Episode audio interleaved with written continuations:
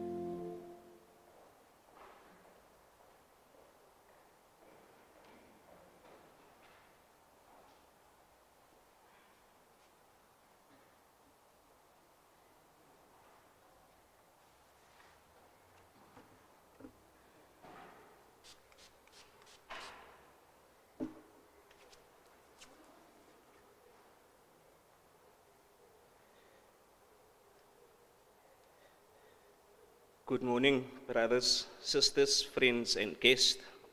Your safety and well-being remains a priority and is our collective responsibility. In line with our current COVID nineteen regulations, please kindly observe the following. Everyone must wear a face mask covering both your mouth and your nose at all times. No physical contact, including greeting, is allowed. Please ensure a safe distance of one point five meters is maintained between you and others at all times. Families who live in the same house are permitted to sit together. The congregation will not sing during the divine service. We will listen to the organ, instrumentalist, and soloist. This includes the threefold Amen at the conclusion of the divine service. Sanitize your hands before and after using the ablution facilities. Please adhere to the guidelines therein and clean or sanitize the area you have used or touched. If you test positive for COVID nineteen within the next ten days, please inform the rector of this congregation immediately. In the event of the above, the attendance register of today will be used for contact tracing protocols.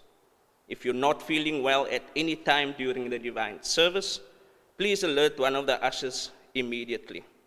At the conclusion of the divine service, kindly leave the church building and grounds in an orderly fashion and as soon as possible.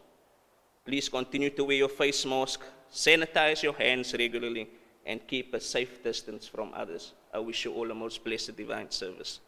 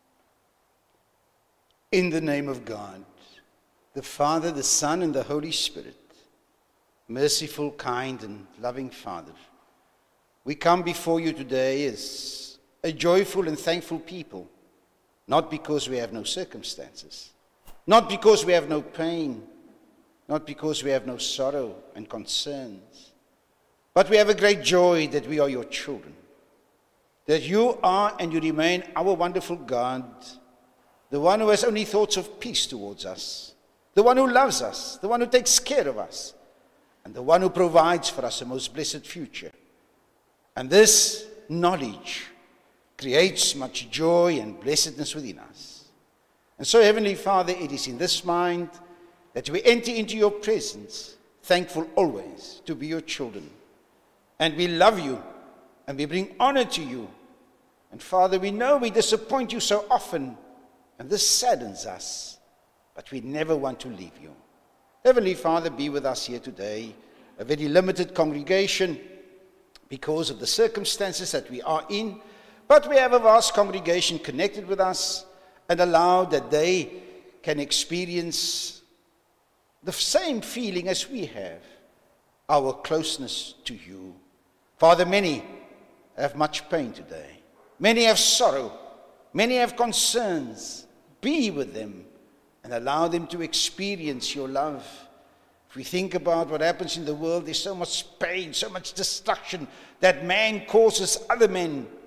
Help us, Heavenly Father, to come closer to you. Now we pray, allow us blessed and beautiful moments.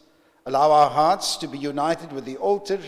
And let us, Father, be one as you want to bless and provide for each and every one of us. Our loved ones from beyond the world, Father, they are not forgotten. In fact, we remember them especially, and allow that no one is denied access to your throne, but that together we can worship you, because there's one desire we all have, they and us.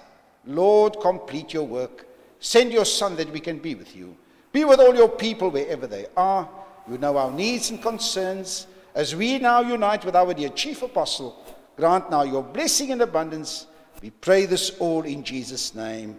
Amen. Amen. My dear brothers and sisters here in the limited congregation and all those connected with us, we bid you all a hearty welcome.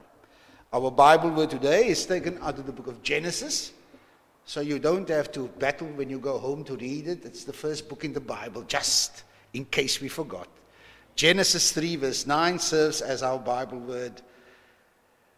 Then the Lord called to Adam and said to him, "Where are you?"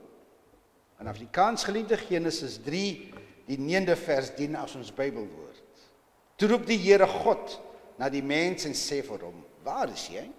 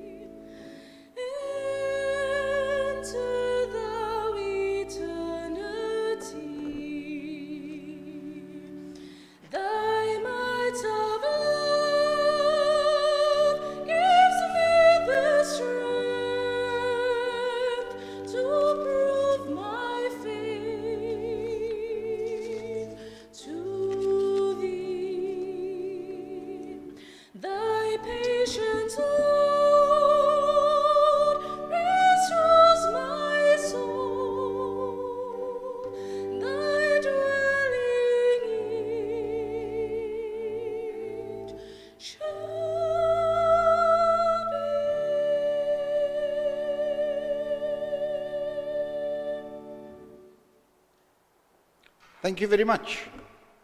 My dear brothers, my dear sisters, again here and also those connected with us, which by far I believe is the bigger part of the congregation today.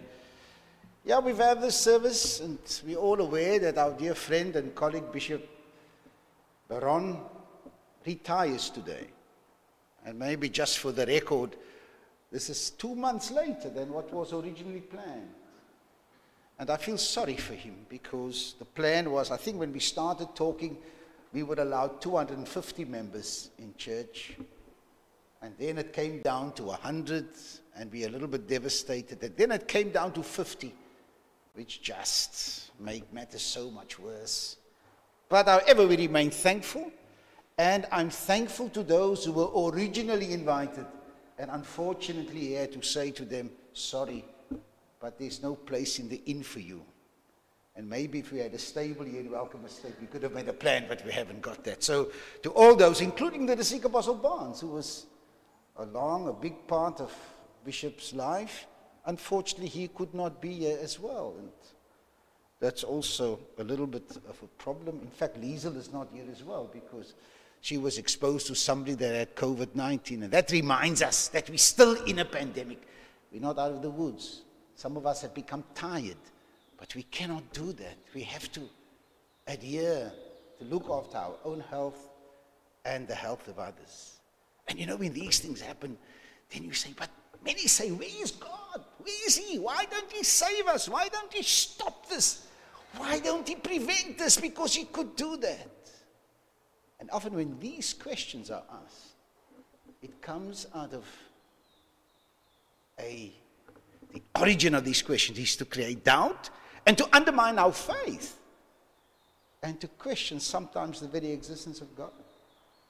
But we know, when we ask the question, where is God? We know God is here. God is with us. God, the creator of heaven and earth, still takes care of His creation.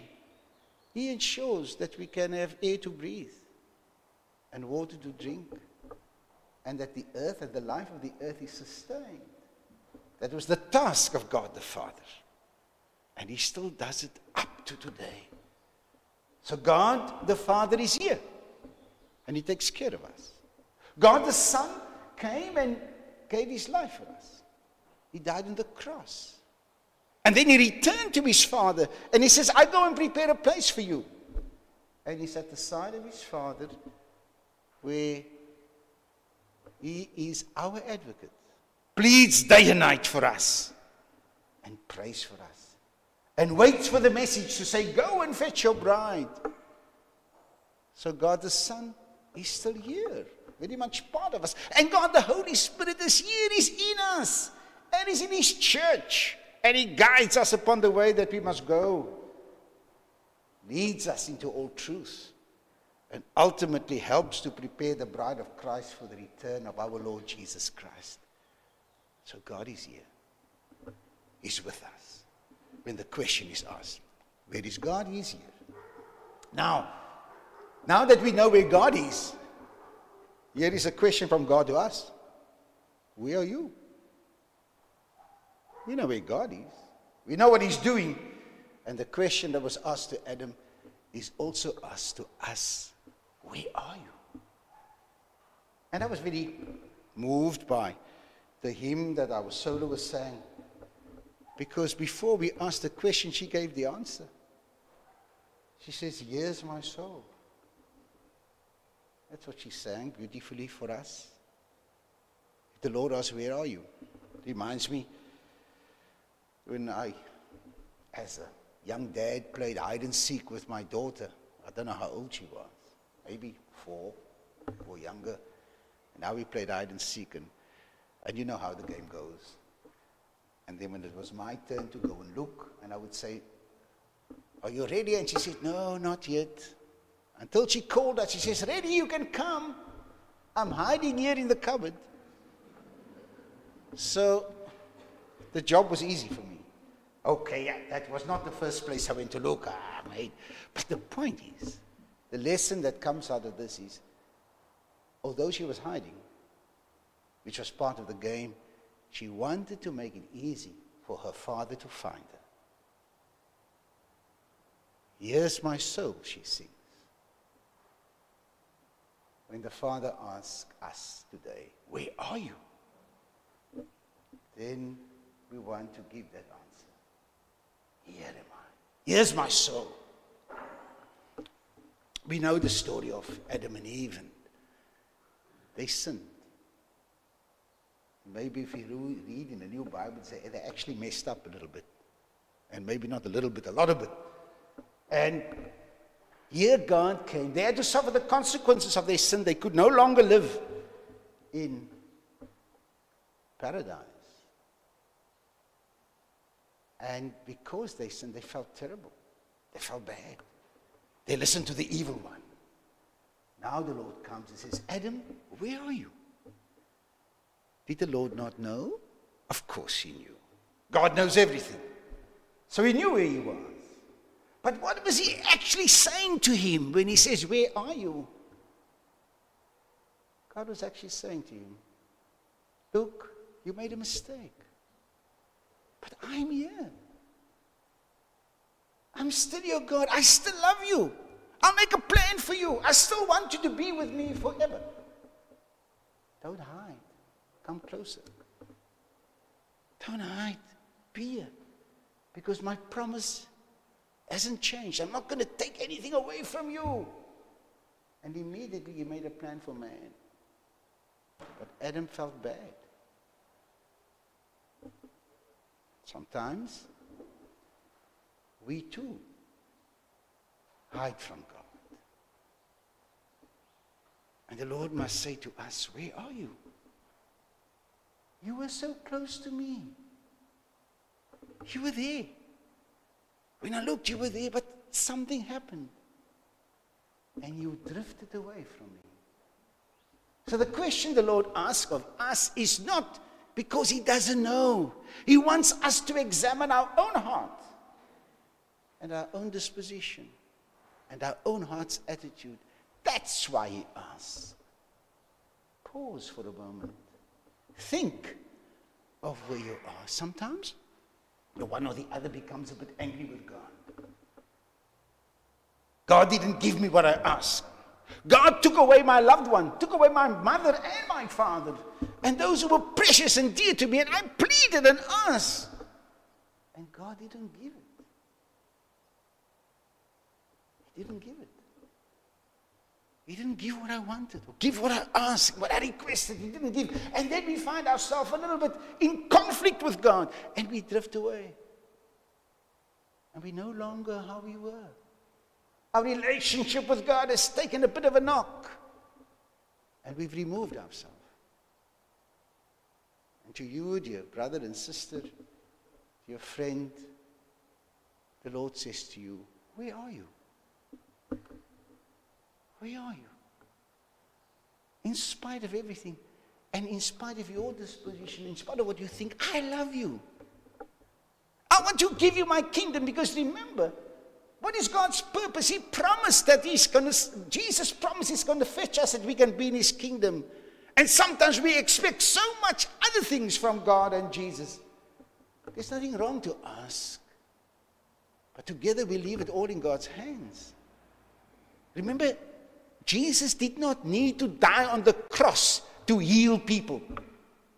He healed them without dying on the cross. He healed them without bringing the sacrifice about. So that was not his main purpose and calling. He died on the cross to give us salvation, that we can be with the Father forever, and that is still valid. Where are you?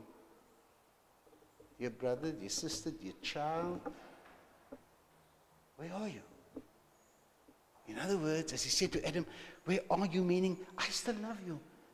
Now when the Lord calls and asks us today, where are you? He's saying to us, I love you. I care about you. And in spite of mistakes, come, I forgive you. I will take your hand. And I will lead you to the kingdom that I've gone to prepare for you. Where are you? We may have drifted for whatever reason. And maybe within a family, we can ask each other, where are you? We love you still. Doesn't matter. Whatever has transpired, it doesn't matter. The Lord forgives. He can wipe out the past. Let's come closer today. And each one of us looks into our own heart, and we need to ask ourselves, where am I? And He will help us, and He will guide us. There's quite a few questions in the Bible.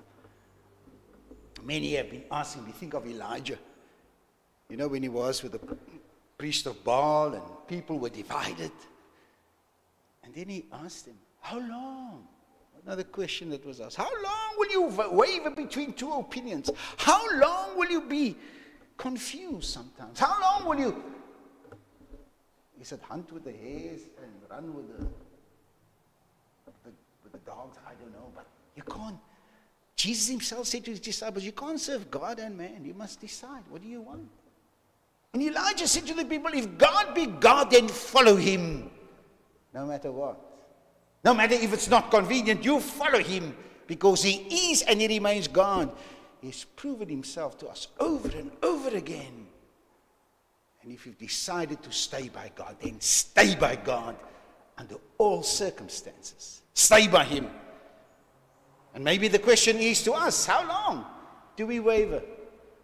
How long do we go on the path that he has placed us, or we go next to the path sometimes? Sometimes we we committed to God, but sometimes going the path of sin is such a shortcut to get what we want. And we want to. We're not perfect, and God knows that. But what is our heart's disposition? Can we come before him and say, Lord, sorry, I failed, and I take responsibility? For we all have sinned. None of us are perfect. And we all come short of the glory of God. But we stay by the Lord. Don't hide. Don't hide. And don't waver between two opinions that we eventually don't know where we are. You know, that we're the same. Always. We live a single life. And that's our endeavor. That we don't go the path. That we asked to be forgiven, and we fight with all our might. We fight to walk in the ways of God, that we do not meander.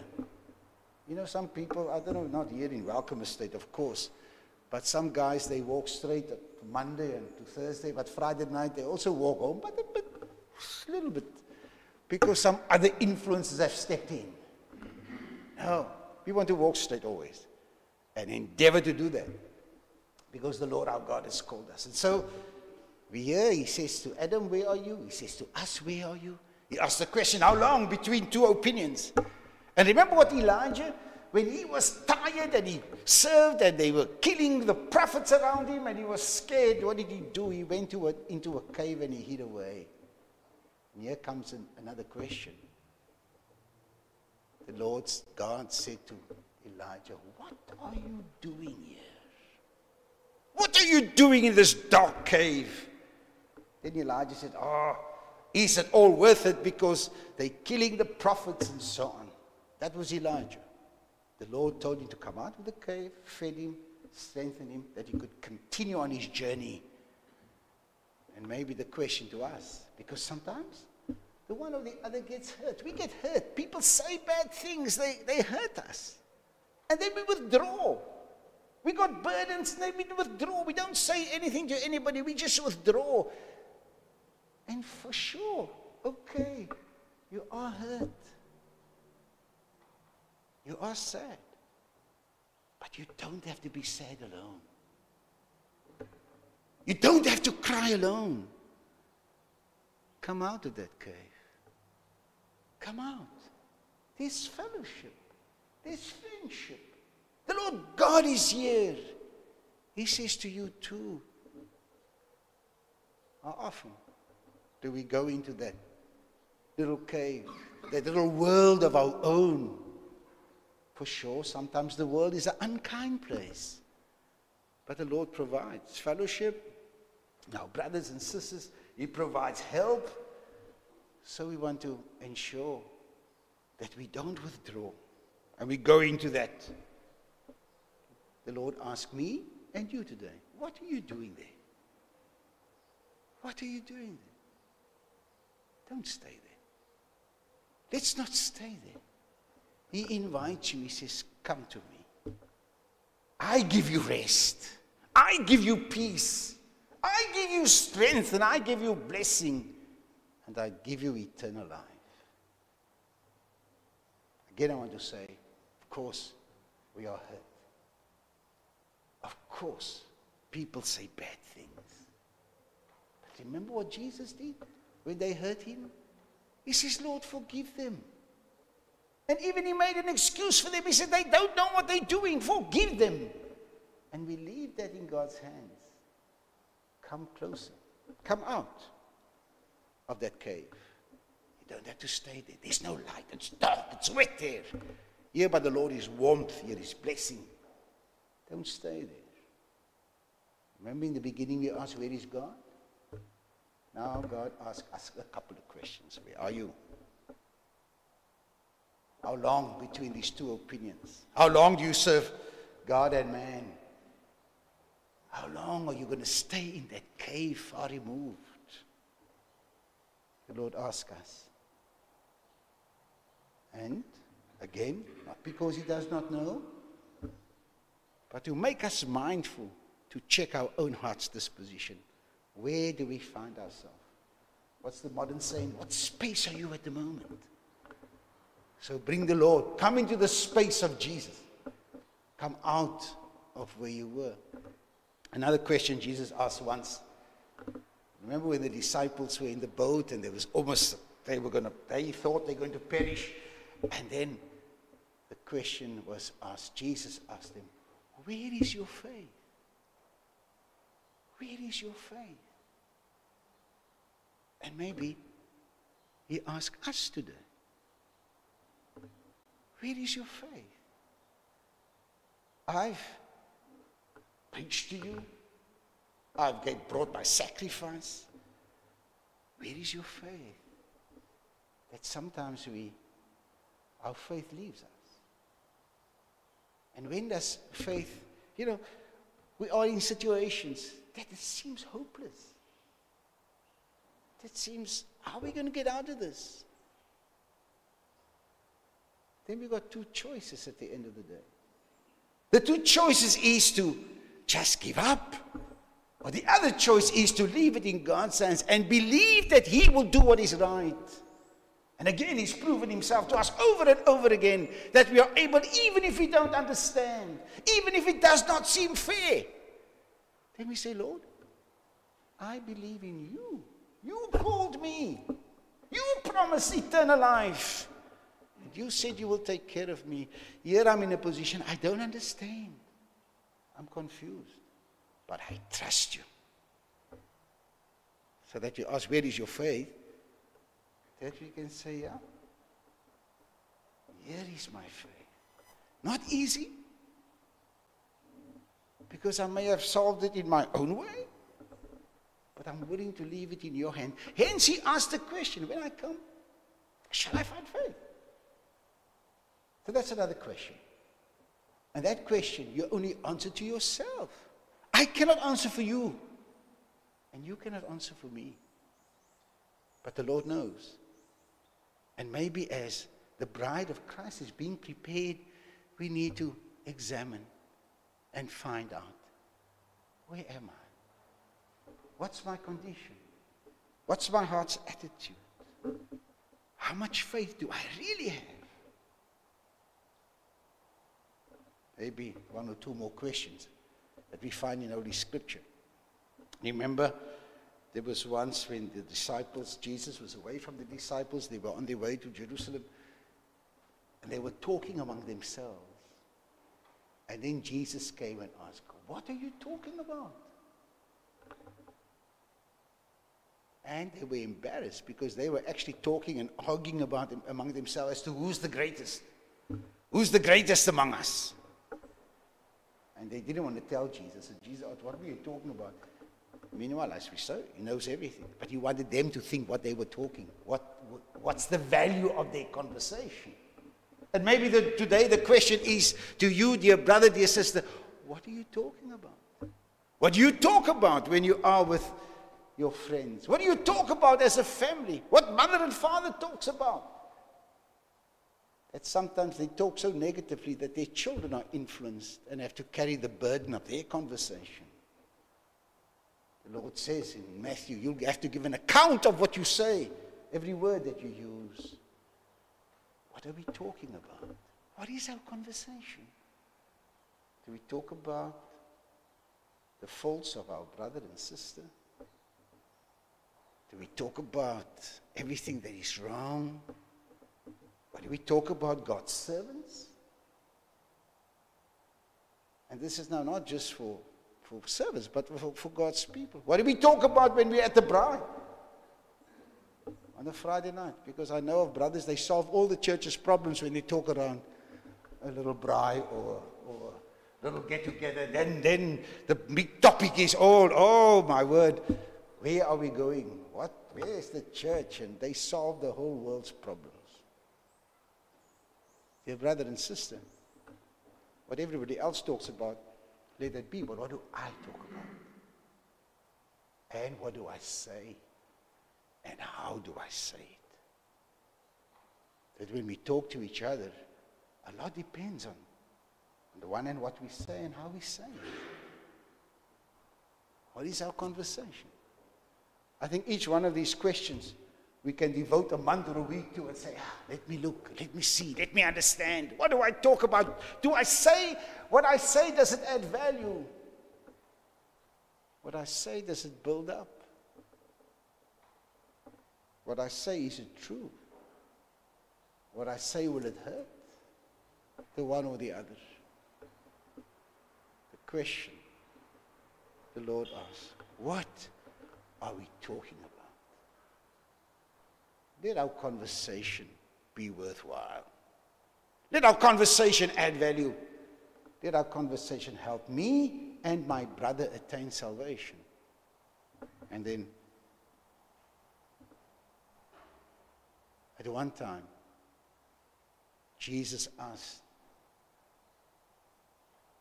Saul, when Paul was still Saul, he says, Saul, why do you persecute me? Remember when Saul was going around and killing the Christians, and torturing them, and he was struck blind. He says, why do you persecute me? He didn't persecute Jesus per se, but here was a powerful message. What you do unto the least of mine, you do unto me. So, how do I treat my neighbor? Becomes then a topic of, what you do unto the least of mine, you do unto me. How would I treat the Lord? Jesus, if you were here, treat your neighbor likewise. Treat your brother likewise. And because, again I say, what you do unto the least of mine, you do unto me. I'm sure, dear brothers and sisters, we can ask many questions, and many more questions come up in Holy Scripture. But let us examine ourselves under these few questions and find out and ascertain, what's the condition of my heart? What's my heart attitude like? That's why the Lord poses these questions, not because He doesn't know. He wants us to think. He wants us to examine. And in everything, remember, He says to us, I love you. I forgive you. Never mind the mistakes and the, the failings that you have. I still love you. Come, I've created a fellowship in which you can flourish. Come out of that cave. Come, don't create that distance between us. Come, let your faith be strengthened, that you can believe and you can trust. What do I talk about? I talk about that which is worthwhile. The glory of God. I talk about the goodness in my brother. The bad points in my brother and sister that the Lord forgives. But let us see the good in each other and talk about it. Talk about the work of God and the completion thereof. Not that our conversation adds any negative value. And we treat our neighbor the same. What you do unto the least of mine, you do unto me. And dear brothers and sisters, that we don't waver in between the two opinions anymore. I've decided for the Lord, and that is final. The question was asked of Joshua. You can go either way. You can go with the people. What are you going to do? He said, as for me and my house, we will serve the Lord. And maybe let that be our conviction. The answer to that question, as for me and my house, we serve the Lord, we go forward unto completion. Amen. Amen. There is a, yeah, a hymn to be sung, huh? Oh, it's a flute and the piano to be played.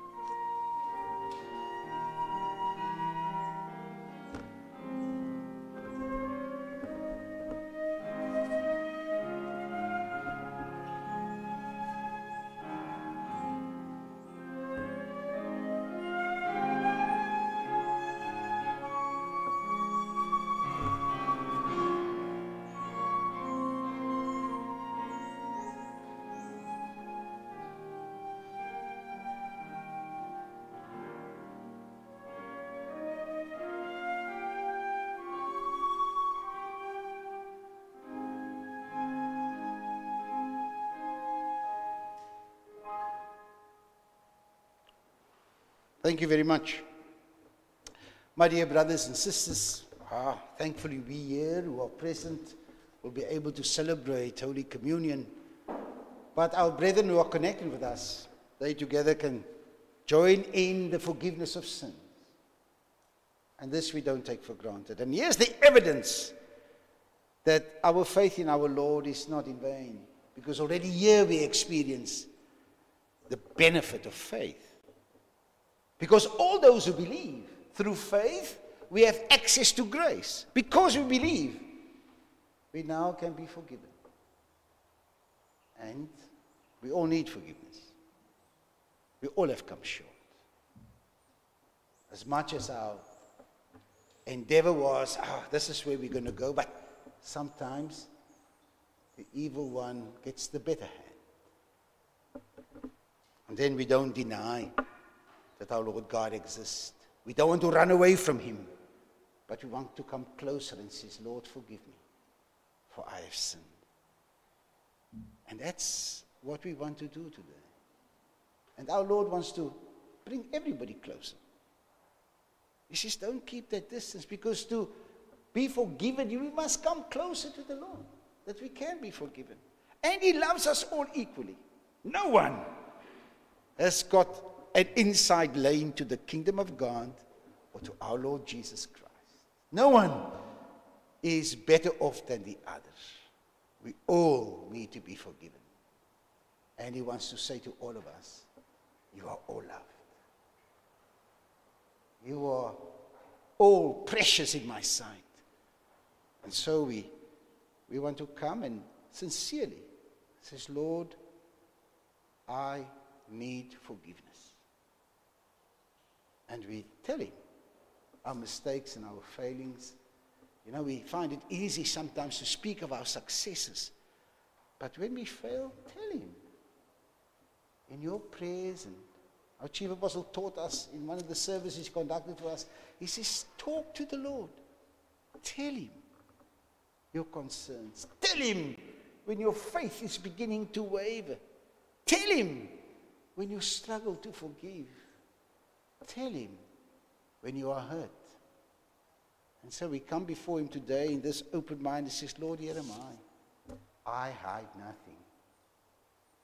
I want to be close to you so that you can see in me what I need and that we can receive that.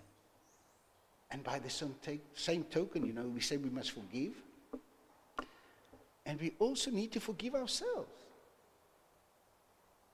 Because sometimes the one or the other find it difficult to forgive themselves. No. We haven't even got the right not to forgive ourselves. So we forgive others. And when we forgive ourselves, then we are able to start fresh as His Lord. Here we are. Here am I. I'm willing to be forgiven and I'm willing to forgive. And together as brethren, we come to the altar and to receive and celebrate Holy Communion in the way that it should be done, in fellowship with each other, a meal of fellowship. That's what communion is all about.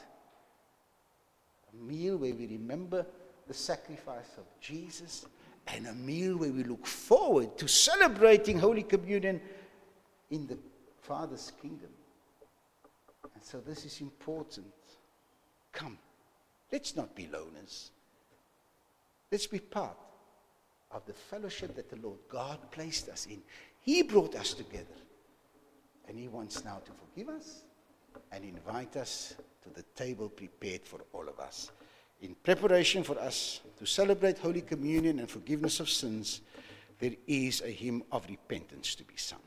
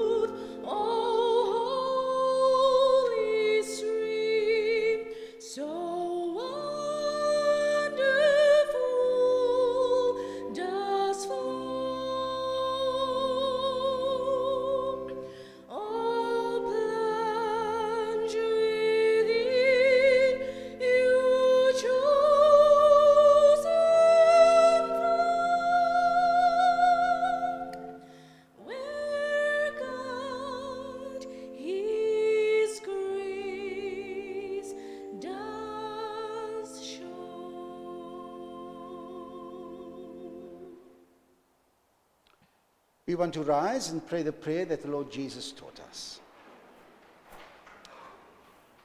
Our Father in heaven, hallowed be your name. Your kingdom come. Your will be done on earth as it is in heaven. Give us this day our daily bread, and forgive us our debts, as we forgive our debtors. And do not lead us into temptation, but deliver us from the evil one. For yours is the kingdom, and the power, and the glory, forever. Amen. I proclaim unto you the glad tidings, in the name of our Lord Jesus Christ, the Son of the living God. Your sins are forgiven. The peace of the risen one abide with you. Amen. Amen. Loving Father, thank you so much for forgiving us. Thank you for loving us. And thank you for not giving up on us. We are so weak and so sinful. Dear Lord, we want to remain by you. For we know that by you we are safe. If we remain by you, we will enter the place that you had gone to prepare for us. If we remain by you, you can bestow your grace upon us. So help us in our journey to worthiness. Heavenly Father, while we have failed you, we accept your love, and also grant us strength that we would like to overcome, and not waver between and serve two masters no more, but we want to serve you and only you. Help us in this great and blessed task. Heavenly Father, now prepare the way where we are privileged to celebrate the body and blood of your Son.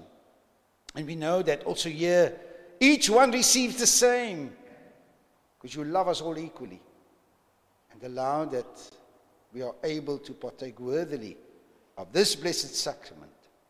Heavenly Father, allow us to realize that when we do and celebrate Holy Communion, Jesus is present. We want, we know this, and we appreciate it, and that's why the celebration of Holy Communion will always remain special for us. Grant us a great and blessed celebration. We pray this in Jesus' name. Amen. Amen. And now we shall celebrate Holy Communion.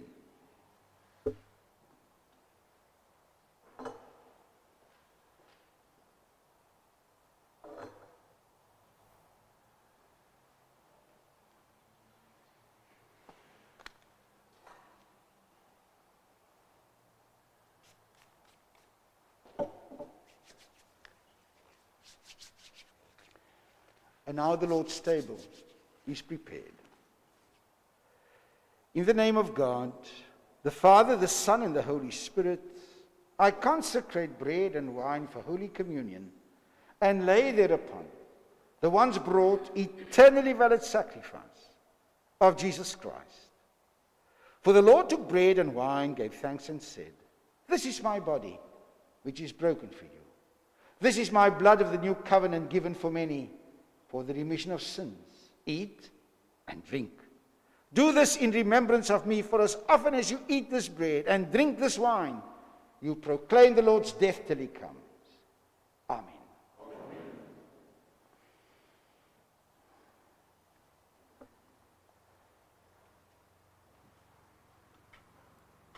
The body and blood of Jesus given for you. Amen.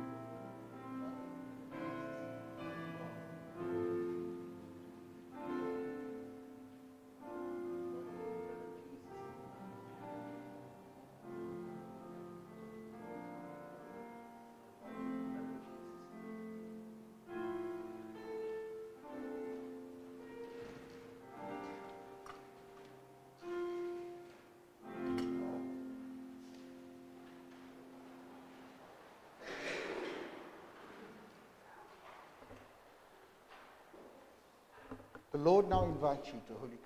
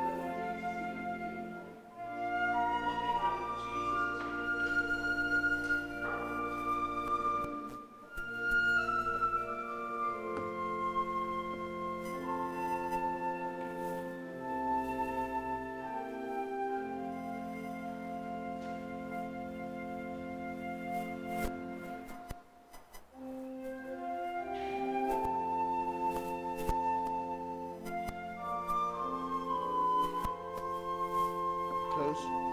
Close the cups.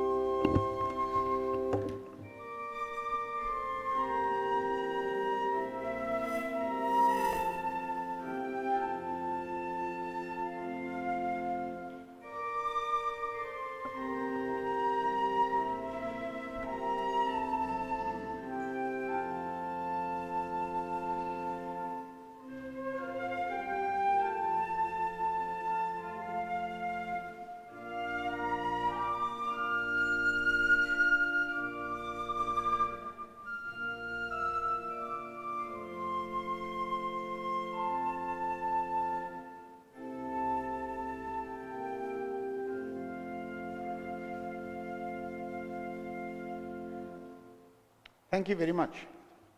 My dear brothers and sisters, we are also mindful today of, are we, in the beginning we were mindful of those whom we did not see, that's connected to us via streaming and whatever platforms is being used. And also, I, another two congregations connected with us today is the congregation of the island of Saint Helena and Ascension. They're also connected with us today. And although we cannot see them, we believe and trust that they had a good transmission and they are still part of us. But now we talk of another dimension of God's work, our loved ones who have passed on to yonder world. And the more we think about it, we cannot imagine. Here we can count and see how many people are in church on a Sunday and so on. There, I think our minds are too small to absorb the numbers. But many have gone. And you know, Jesus died for all. And he said, all can celebrate forgiveness of sins and celebrate Holy Communion. And he said, that's important for all of us. He said, do this until I return. And so for them in yonder world, they too can celebrate with us. They too, word is important to them. But the celebration of Holy Communion, and Holy Communion, any sacrament, has to have a visible element to it. And here the visible element is where two servants will receive the body and blood of Christ, not for them, but on behalf of our loved ones in yonder world, wherever they may be, and whoever have come. And we pray always that no one is prevented from coming, that they can come and celebrate with us and experience the Lord's blessing and grace. And Holy Communion prepares us for the bride, for the wedding feast, for the bridegroom of our soul to come and fetch us, that we can, and with him, experience blessing. And here is the most wonderful fellowship. And although our government says here can only fifty gather in this church, and I feel sorry for the Bishop Baron, because his fifty means thirty-four. The others are staff, like myself, and so on. But there's limited numbers. But those in yonder world, there's no limit. Whosoever will, they can come and now receive the body and blood of Christ out of the brothers prepared for this. And in final preparation, there is also a hymn to be sung.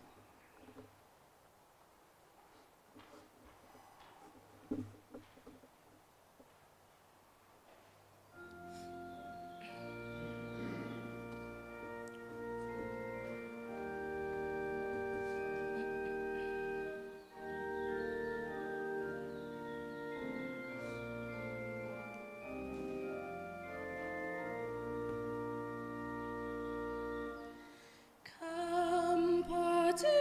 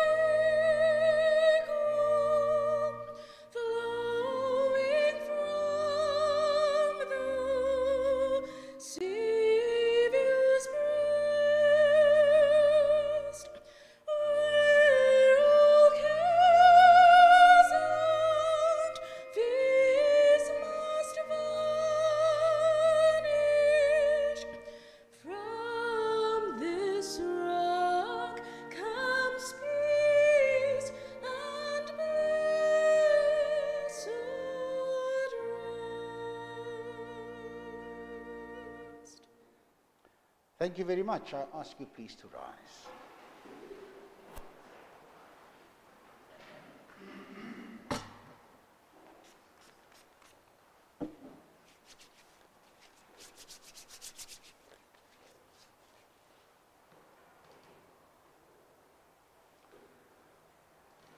Our loved ones in yonder world,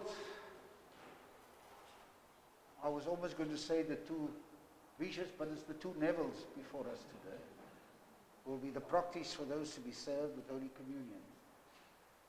And my dear friend, I know I would pain you to make the phone call to say, sorry, there's no place for you, we can't accommodate you.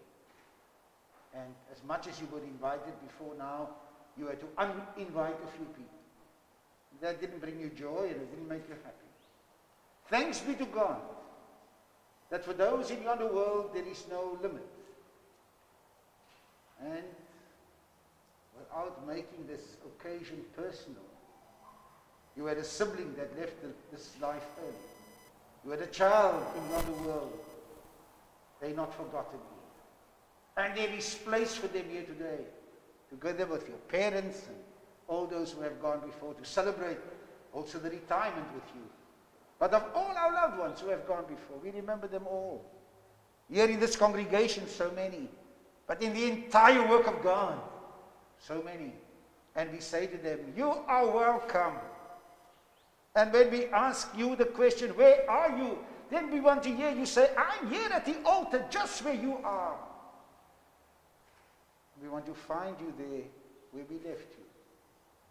For those who are far away, also in yonder world, we say, come closer. Our God still loves you, no matter what. Come out of that cave. Come out of that isolation. And come into this fellowship, where there is warmth, where there is compassion, where there is no judgment, only grace. And here at the Lord's table, sinners meet, because no one can judge each other. We have all failed and come short, and the love of God has covered us all. And so we invite them all from yonder world, come and receive that which is special and blessed out of the hands of the given servants and the prepared servants, the body and blood of our Lord Jesus Christ, given for your peace, given for your joy, and given for your eternal salvation. Amen.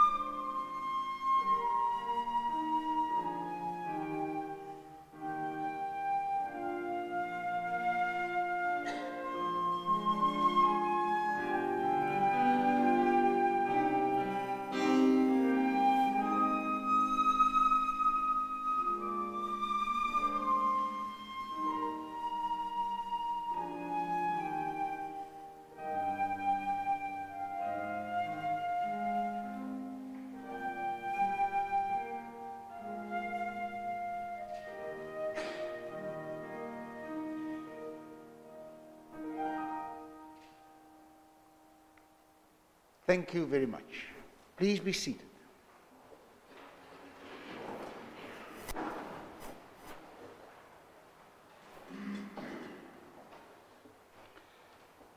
As you know, that our dear friend and colleague, you know, many people have an early retirement. He has a late retirement. Actually, about two months later huh, than what we originally planned. And he goes into retirement today. But before we go further, there is also a hymn to be sung.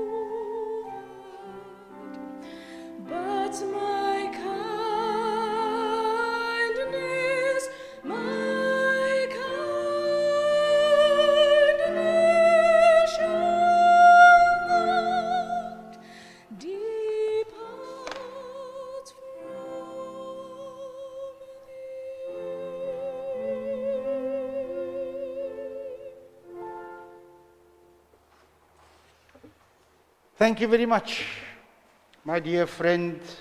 I think I can say that. And, and I mean it really this time. Huh? Not sort of. Uh, but my friend, Neville, we've come a long way together. And today is very special. I said to the brothers in the sacristy, I didn't have to take a service. I could talk about Neville for two hours. And that I don't believe will be enough.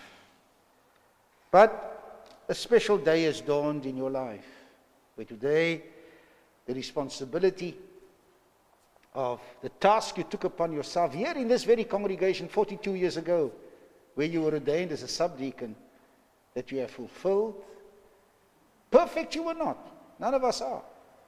But the zeal and your dedication to God's work cannot be questioned. You did that together with Marge and the girls who stood by your side, to the best of your ability. And I can say, because I've been a witness to that, you've gone the extra mile. You've gone beyond the call of duty. And you did that because you loved God, you loved your leaders, you loved God's people. And that's why Saint Helena is connected today, and Ascension Island, because you even sacrificed. You've been there over Christmas and New Year when everybody was having festivities here, In, in the Cape. You were prepared to go, and you went to serve God's people there. So there was no limits to your serving and to your love. Look, Neville, in this circle here is known better than what I can tell you, but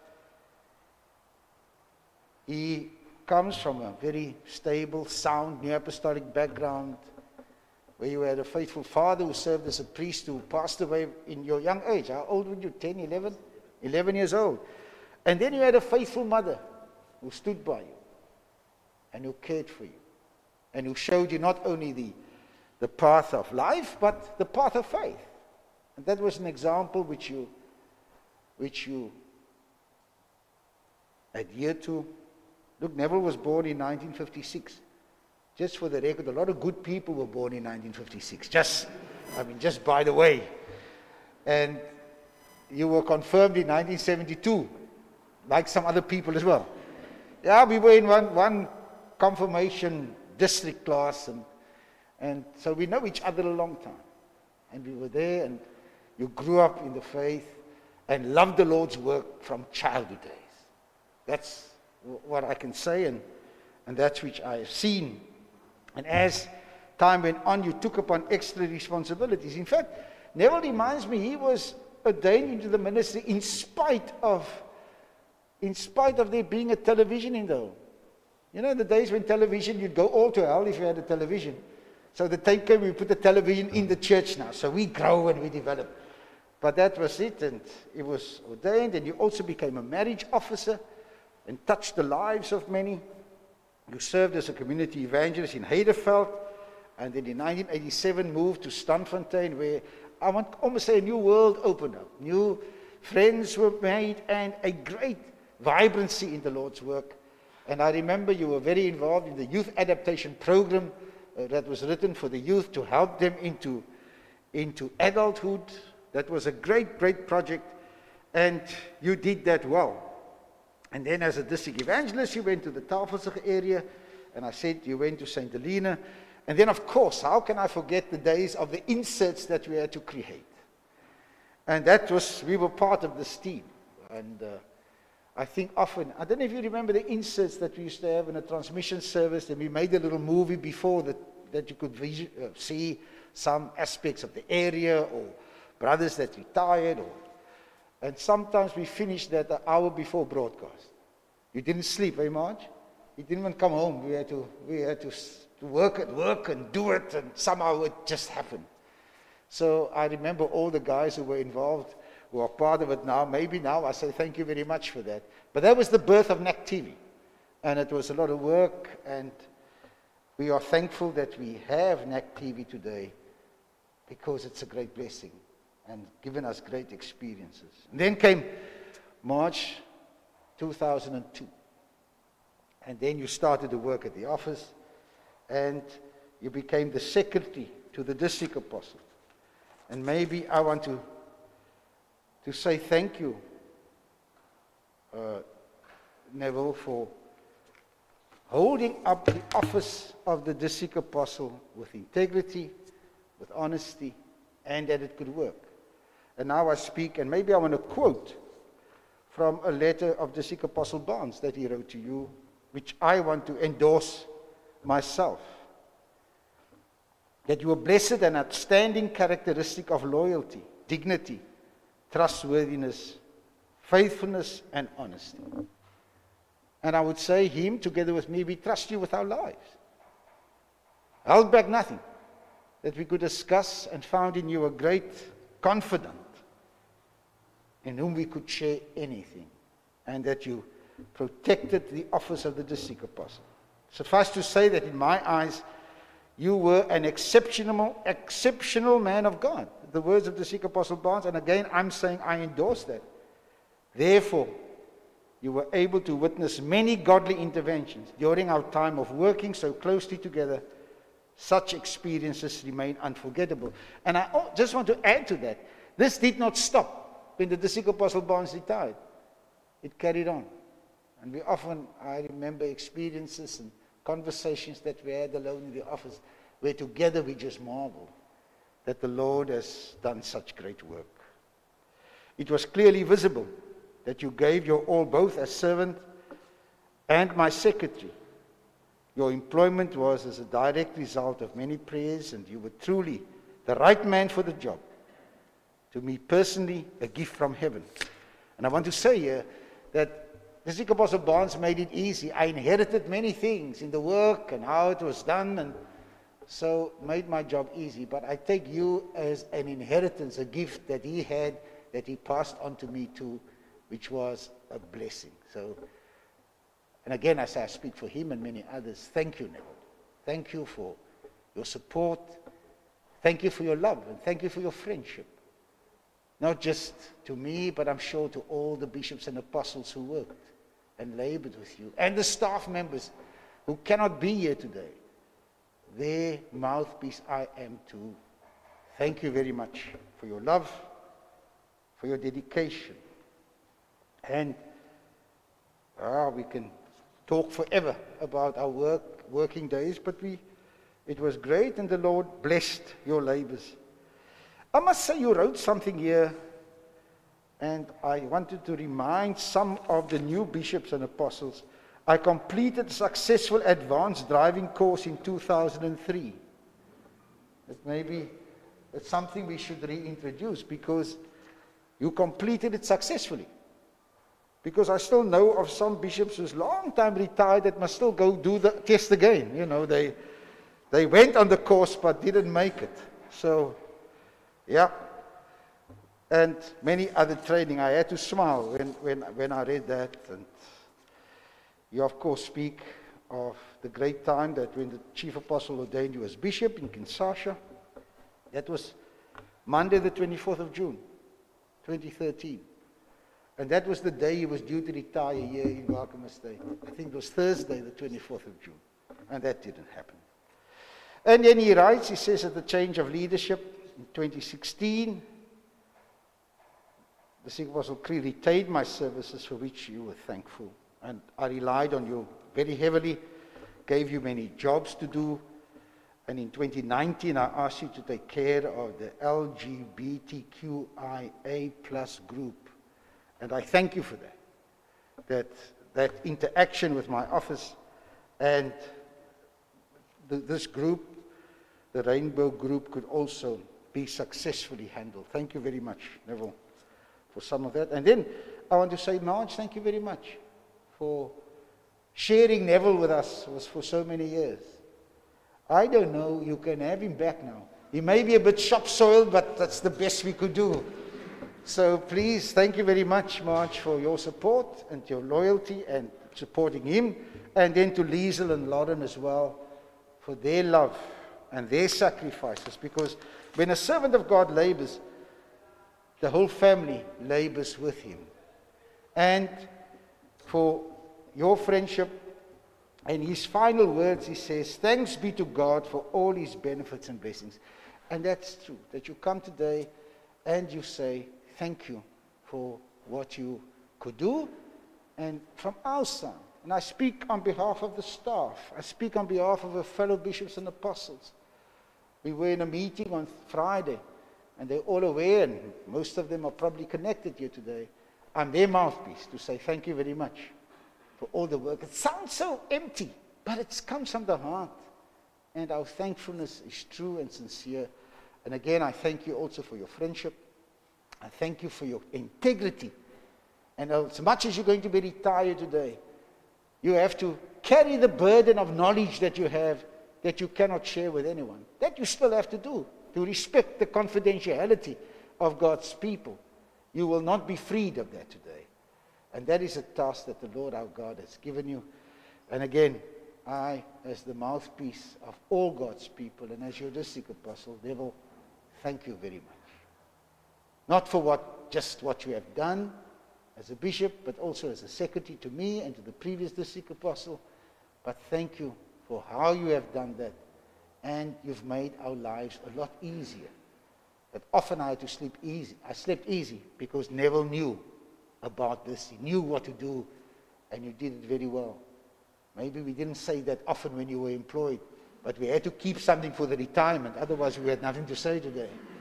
But thank you very much for all that you have done. You remain in our hearts. Of that, there is no doubt. The friendship, your ministry, and the mandate will be taken away from you. But don't let the friendship down. That's special, and that keeps us warm in the fellowship. And I think you also said, where you have hurt anybody, please forgive me. That's what you said.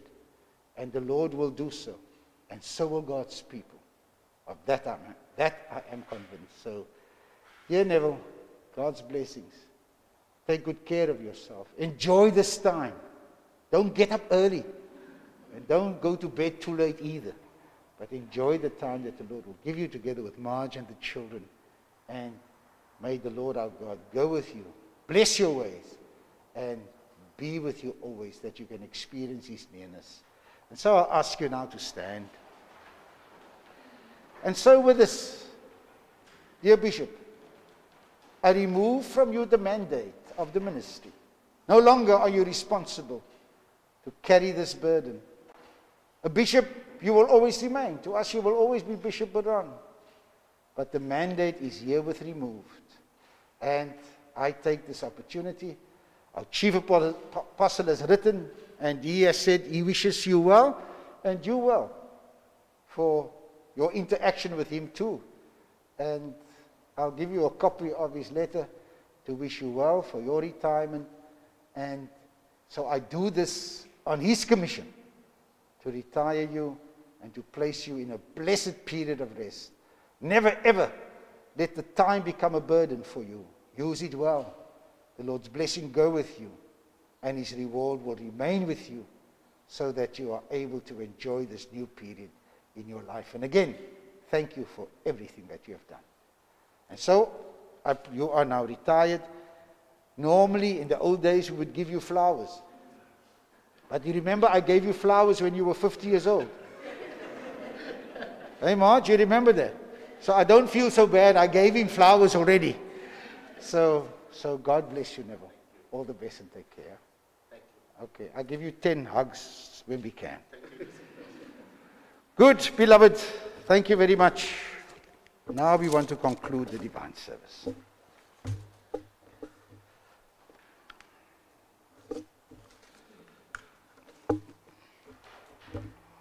Loving Father, thank you so much for your grace and your blessing.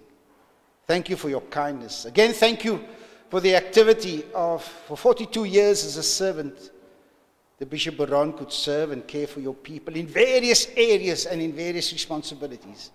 Father, thank you for a servant of this caliber that could be of such a great blessing and asset to your work. Heavenly Father, now be with us.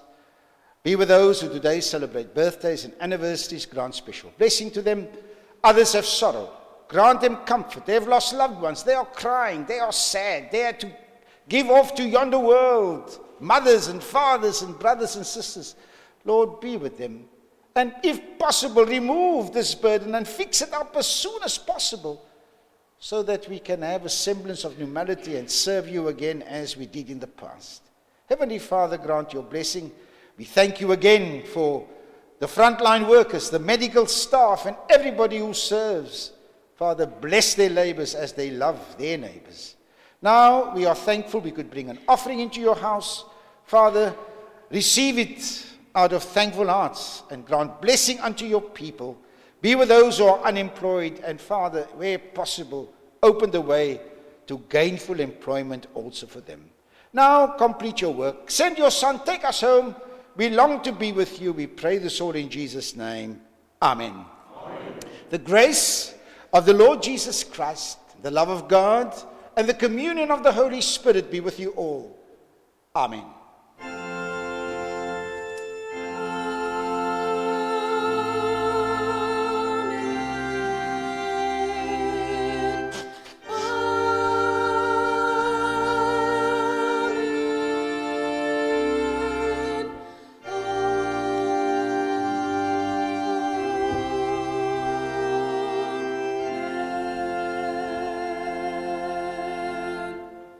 Please be seated for the final anthem.